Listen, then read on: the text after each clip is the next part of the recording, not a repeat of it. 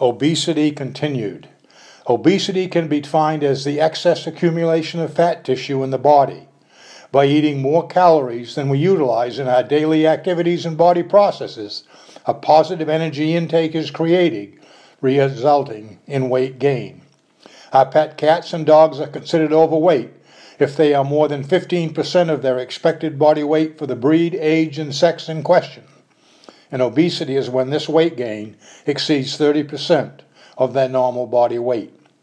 Obesity is a major concern for veterinarians and the animal community as well, as it leads to an endless number of disease-related problems, including orthopedic disease, diabetes, cardiorespiratory, reproductive, neoplasia, endocrine disorders, skin problems, and this results in a very unhealthy lifestyle. The results of an extensive 20-year study, the association between lifespan and body condition in neutered client-owned dogs, was recently released, and it concluded that the lifespan of overweight dogs was up to 2 to 5 years shorter, on average, than with normal weight dogs.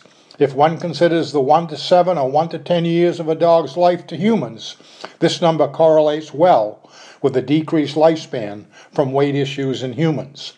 Weight loss is estimated to be a $66 billion industry in the United States, and currently there are no medications available for pets.